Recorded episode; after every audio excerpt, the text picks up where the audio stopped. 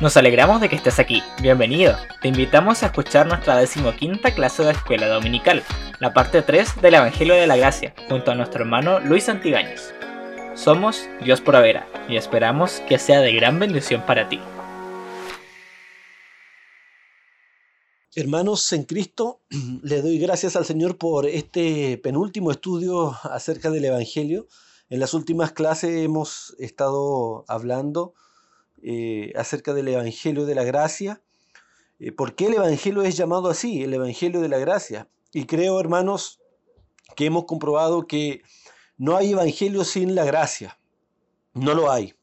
El Evangelio es una buena noticia, es una buena noticia porque todo lo que nos ofrece el Señor, desde la salvación eh, hasta toda dádiva y don perfecto, es absolutamente gratuito.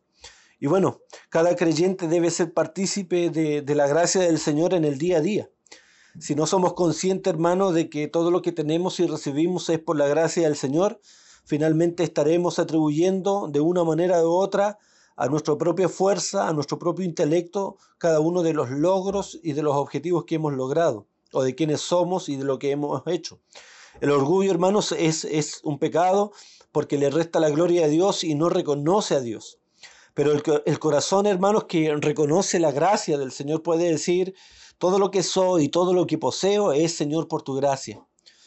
Cuando miramos hoy día, hermano, lo que tenemos y lo que somos, podemos reconocer verdaderamente la gracia del Señor. A veces, principalmente en verano, cuando suelo usar polera, Veo mis brazos, mis manos y observo algunos ordinarios tatuajes que tengo y unas eh, cicatrices de heridas que me tuvieron al borde de la muerte por pendenciero cuando no era creyente. Y recuerdo que hasta los 16 años fui un vil delincuente y que no tenía esperanza de salir de ahí, siendo mis tres mejores opciones la muerte, la locura o la cárcel, pero la gracia del Señor fue más abundante para rescatar mi vida. Luego recuerdo, hermanos, cuando en mis años de universitario me aparté del Señor y caí en todo tipo de vicios y de pecados y estuve a punto, al borde de ser destruido, al borde de no ser soltado por el alcohol, eh, habiéndome hecho prisionero, pero la gracia del Señor fue más abundante y me rescató nuevamente. Recuerdo, hermano, todas esas cosas que eran imposibles para mí y cómo la gracia del Señor fue obrando a mi favor. Y entonces ahí debemos decir en ese punto, bendita gracia que nos ha hecho partícipe, hermanos, de tanto bien. La iglesia del Señor debe reconocer la necesidad de la gracia. La gracia no solamente es una obra en el perdido que ha sido iluminado. La iglesia necesita y debe pedir gracia cada día. El apóstol no hablaba palabras vanas, vacías y repetitivas, cuando en todo momento al saludar, al hablar y al despedirse decía que la gracia de Dios sea en ustedes. Porque nadie, hermano, puede sostenerse sin gracia. Cuando pecamos, es decir, prácticamente todos los días, necesitamos de la gracia del Señor. Cuando nos faltan fuerzas, necesitamos de la gracia del Señor. Cuando no podemos esto o aquello, necesitamos de la gracia. El familiar que no conoce a Cristo necesita de la gracia del Señor. Cuando estamos enfermos, necesitamos de la gracia. Cuando estamos abatidos, necesitamos de la gracia. Y ahí está disponible en abundancia en el trono del Señor, el trono de gracia, hermano. Qué hermoso, eh, qué hermoso que Dios esté sentado en un trono de gracia. Aún no está sentado el Señor como juez, algún día lo estará. Pero hoy el apóstol dice que el Señor está sobre un trono de gracia y que podemos acercarnos a Él confiadamente, porque Él está sentado en un trono de gracia para darnos sin medida el perdón que necesitamos, la, paciencia, la fuerza, la ayuda necesaria para llegar al final de nuestra carrera. No merecemos nada, hermano, no merezco nada. Y nunca lo mereceremos en realidad, nunca. No importa lo que hagamos, jamás lograremos que Dios fije su mirada en nosotros complaciéndose, complaciéndose porque nos hemos esforzado lo suficiente. De, debes dejar de luchar y debes dejar de pelear una carrera vana, una pelea vana. Acepta en Cristo toda dádiva gratuita, todo regalo, toda gracia para acabar la, carrera. Hermanos, ¿por qué ¿por qué debemos entonces, uno, uno puede preguntarse y decir entonces, ¿debo obedecer? También lo tocamos en parte la, la clase anterior. ¿Debo obedecer entonces, hermanos? Si todo es por gracia, si el Señor me perdona, si el Señor entonces me limpia, si el Señor me fortalece, entonces, ¿por qué debo obedecer? ¿Por qué debo servir? Bueno, la respuesta, hermanos, que creemos que la Biblia tiene es que debemos obedecer porque creemos en el Señor, porque tenemos fe. Y la obediencia no es para pagar algo, no es para pagar algo, no es para pagar una deuda, sino la obediencia es por la fe. Obedecemos porque creemos que quien nos ha ordenado tal o cual cosa es digno de que creamos en Él y por eso lo hacemos, porque confiamos en Él. Confiamos que lo que Él nos está mandando es bueno para nuestra alma. Confiamos en que lo que Él nos está diciendo que, que obedezcamos es bueno para nuestro corazón. Nos preserva del mal, nos aparta de la destrucción. Creemos que cada consejo, que cada mandamiento es por fe, es porque Dios nos quiere guardar, es porque nos quiere conducir a Él, es porque quiere que nos gocemos y nos alegremos ante su presencia y en su presencia que es santa. No obedecemos para pagarle a Dios, para pagarle cuotas, no, no obedecemos para eso, hermano. No, no obedecemos para eso. obedecemos porque confiamos en el Señor. Aunque eso signifique decirle al jefe, no haré esto. ¿Por qué? Porque Dios me dice, no mentirás, no robarás. Por eso obedecemos al Señor, hermano. El apóstol Pablo acusó a Israel por querer obedecer la ley. ¿Para qué? Ellos querían obedecer la ley efectivamente, pero ¿para qué? Para ganar el favor de Dios. Y el apóstol lo reprendió por querer obedecer, pero no por fe. Por eso, hermanos, dice que ellos no alcanzaron la justicia, porque la buscaron por las obras y no por la fe. Eso dice en Romanos 9, 31 al 32. Sin embargo, Hebreos 11, cuando hace poco tiempo atrás hablamos de eso, en Hebreos 11 eh, se reconocen muchos hombres que tuvieron fe, muchos hombres que obedecieron por la fe. Dice Abraham, obedeció por fe, Moisés por fe. Entonces, la motivación de la obediencia del creyente, la motivación de cada creyente para guardar los mandamientos, para esforzarse, ¿cierto?, en, en cumplir la palabra, no es para poder pagarle a Dios, no es porque seamos en ese sentido deudores, sino porque tenemos fe en que lo que Él nos está diciendo es verdad. Nuestra obediencia es la consecuencia de nuestra fe y de nuestro amor al Señor y no para poder pagarle a Dios algo que le debemos. Cuando intentamos, hermanos, obedecer diciendo, eh, tengo que hacer esto porque Dios ha hecho esto otro por mí, estamos en un camino peligroso porque estamos cayendo en la lógica del deudor y convertimos entonces la obediencia en una transacción comercial. La Biblia dice efectivamente que somos deudores. De hecho, Mateo 6:12 dice que oremos porque el Señor perdone nuestras deudas. Lucas también 13:4 llama a las personas deudoras. Pero siempre esto, hermanos, es en relación a nuestros pecados, los cuales necesitan el perdón de Dios. Por eso somos deudores en relación al Señor porque todos los días fallamos y pecamos y necesitamos que el Señor nos perdone por su gracia cada día. Pero no, esto no significa una obediencia para pagar cuotas o hacer una transacción comercial con el Señor. Miren, la justicia de Dios requiere que, que, si le queremos pagar, hermanos, escúcheme bien, mire, la justicia de Dios, Dios es justo, Dios tiene una justicia. Y, su justicia requiere que si nosotros decimos, le voy a pagar a Dios lo que le debo, la verdad es que ese precio es inalcanzable porque el Señor nos ha dado tanto, hermano, tanta gracia, tanta bien, tanto bien, que jamás le podremos pagar. Entonces caemos en una lógica de culpabilidad, en una, en una lógica de culpabilidad y de deuda. Así que el mejor camino es recibir el perdón, es recibir la misericordia y sus bienes por gracia. Porque si queremos pagar, hermano, no lo podremos hacer ni en esta vida ni en la vida eterna.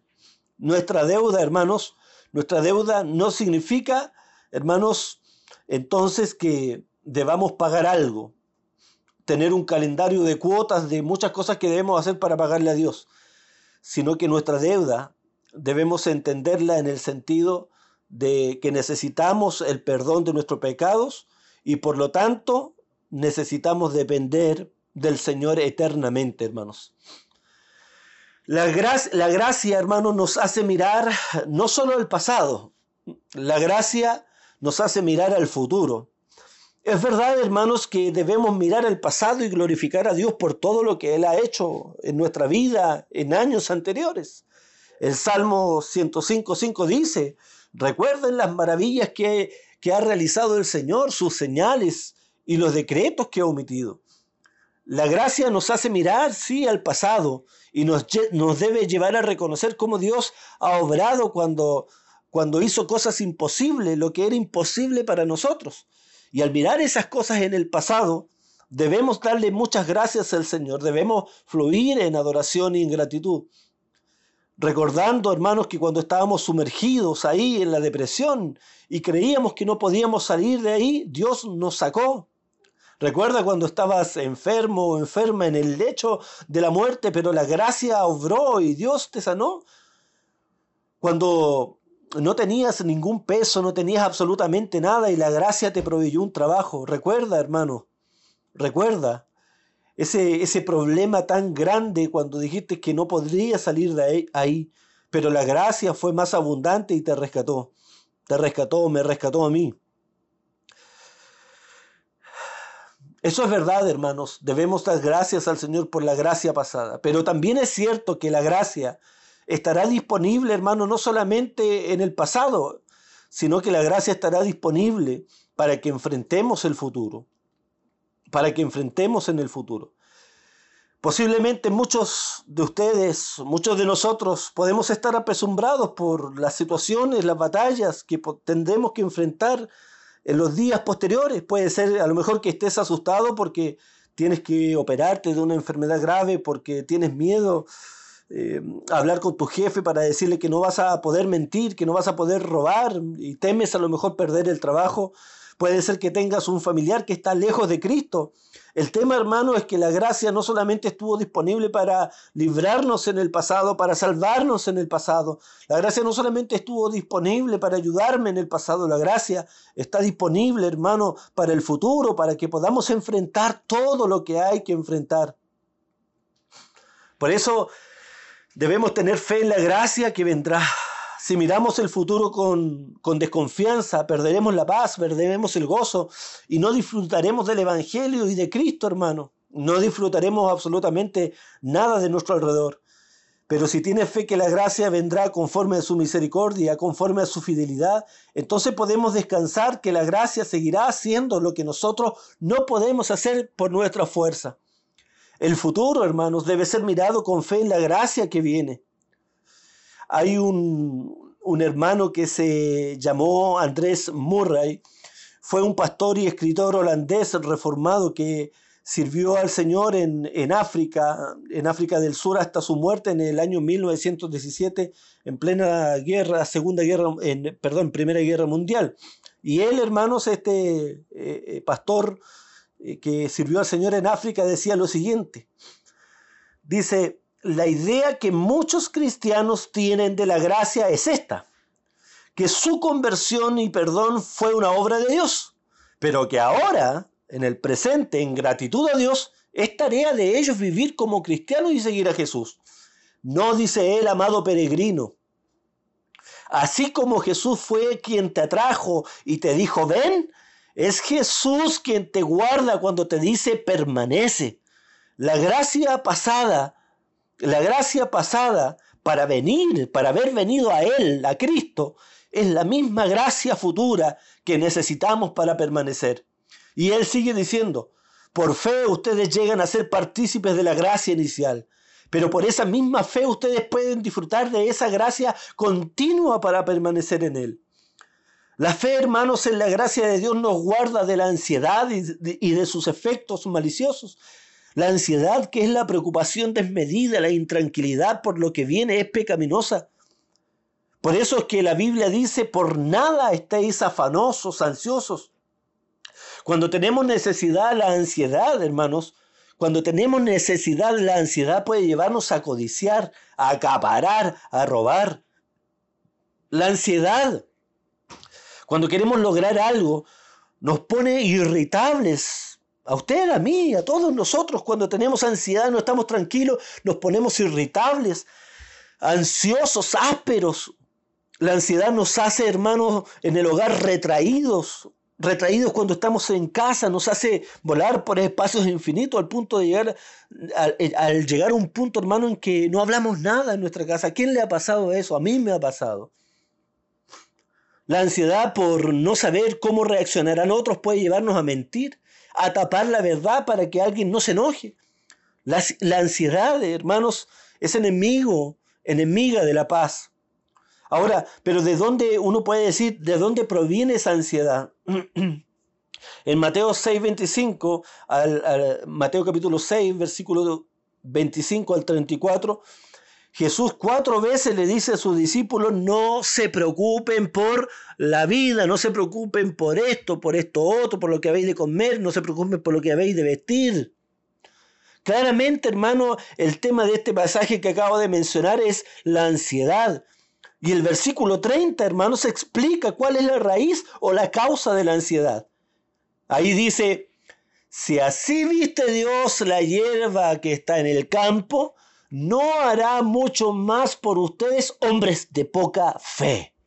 Es decir, estimados hermanos, la ansiedad la ansiedad es la consecuencia de la falta de fe en la gracia que Dios puede derramar en el futuro ante todas, todas nuestras necesidades. ¿Cuál es la salida? ¿Cuál es la salida? El apóstol Pablo dice, hermano, pelea la buena batalla de la fe. ¿La fe en qué? La fe en que lo que Dios ha dicho es cierto y se cumplirá, hermanos, se cumplirá, porque Dios no es hombre para mentir.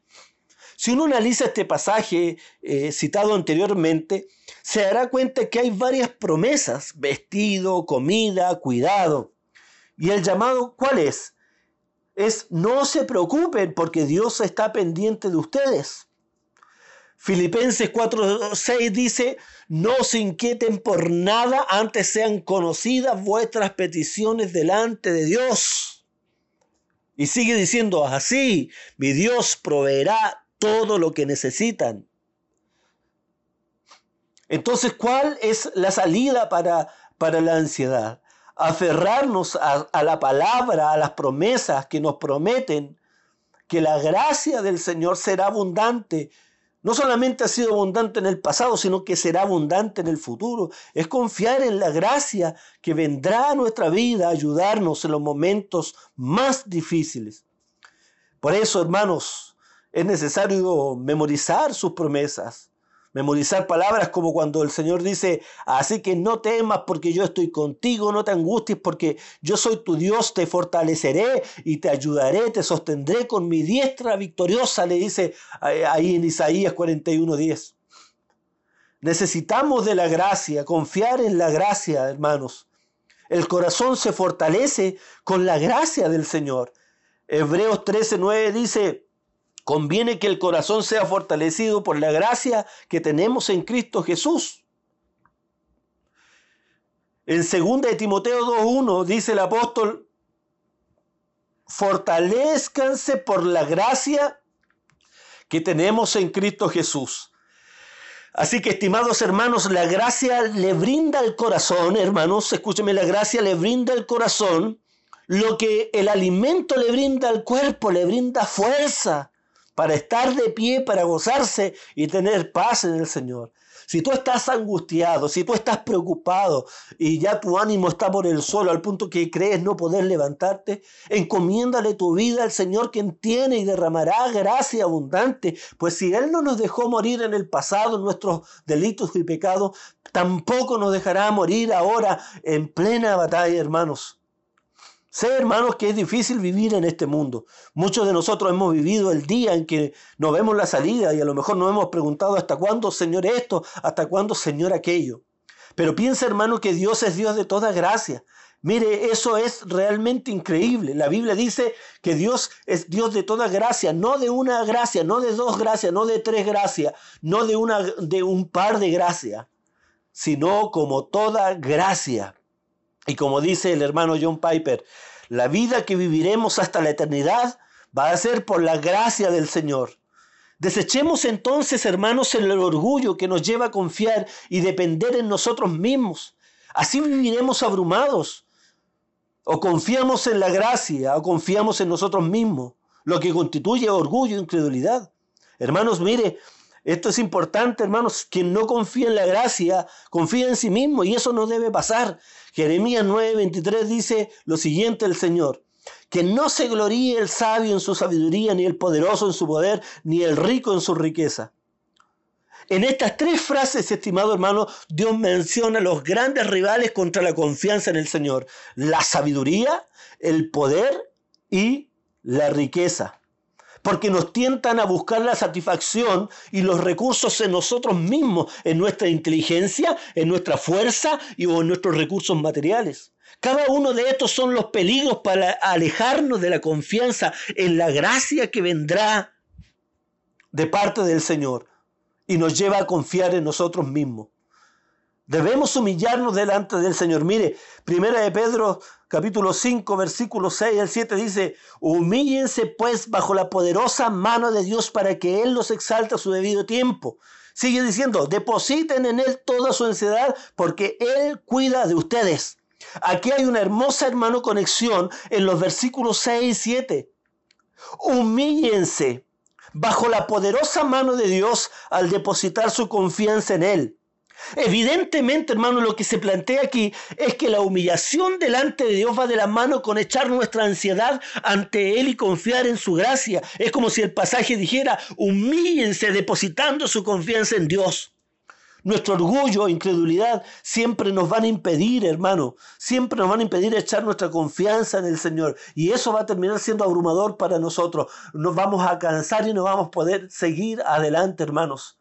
Debemos, hermanos, vivir en el Evangelio siempre, hermano, de aquí hasta el final de nuestros días, confiando en la gracia del Señor, porque habrán situaciones afuera que no podremos resolver con nuestra propia fuerza. Imagínense cuando alguien de nuestros familiares o nuestras propias vidas nos detectan un cáncer, hermano. ¿Qué situación más difícil humanamente hablando si no somos superhéroes, no somos hermanos con poder ilimitado. Somos humanos ante una noticia así, nos derribamos, sentimos tristeza, aflicción.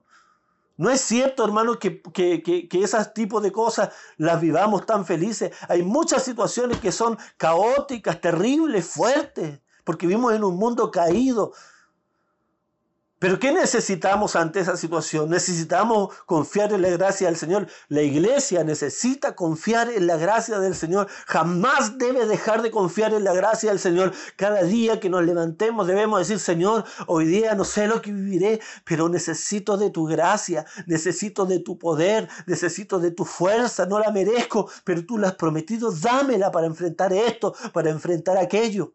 No sé en qué situación estaré el día de mañana. Puede ser que pierda mi trabajo, puede ser que pierda esto, esto, otro.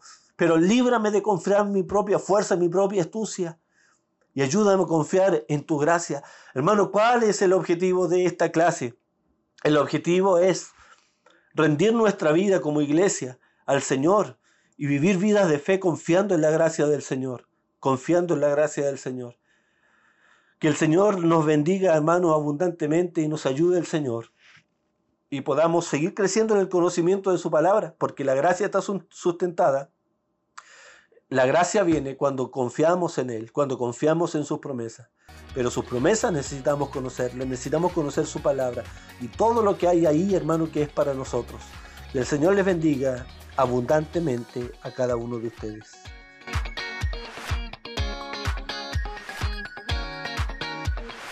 Gracias por escucharnos. Que Dios te bendiga grandemente. Recuerda que puedes compartirlo con tus amigos y familiares. Síguenos en nuestras redes sociales. Búscanos como Iglesia Dios Proveerá. Nos vemos.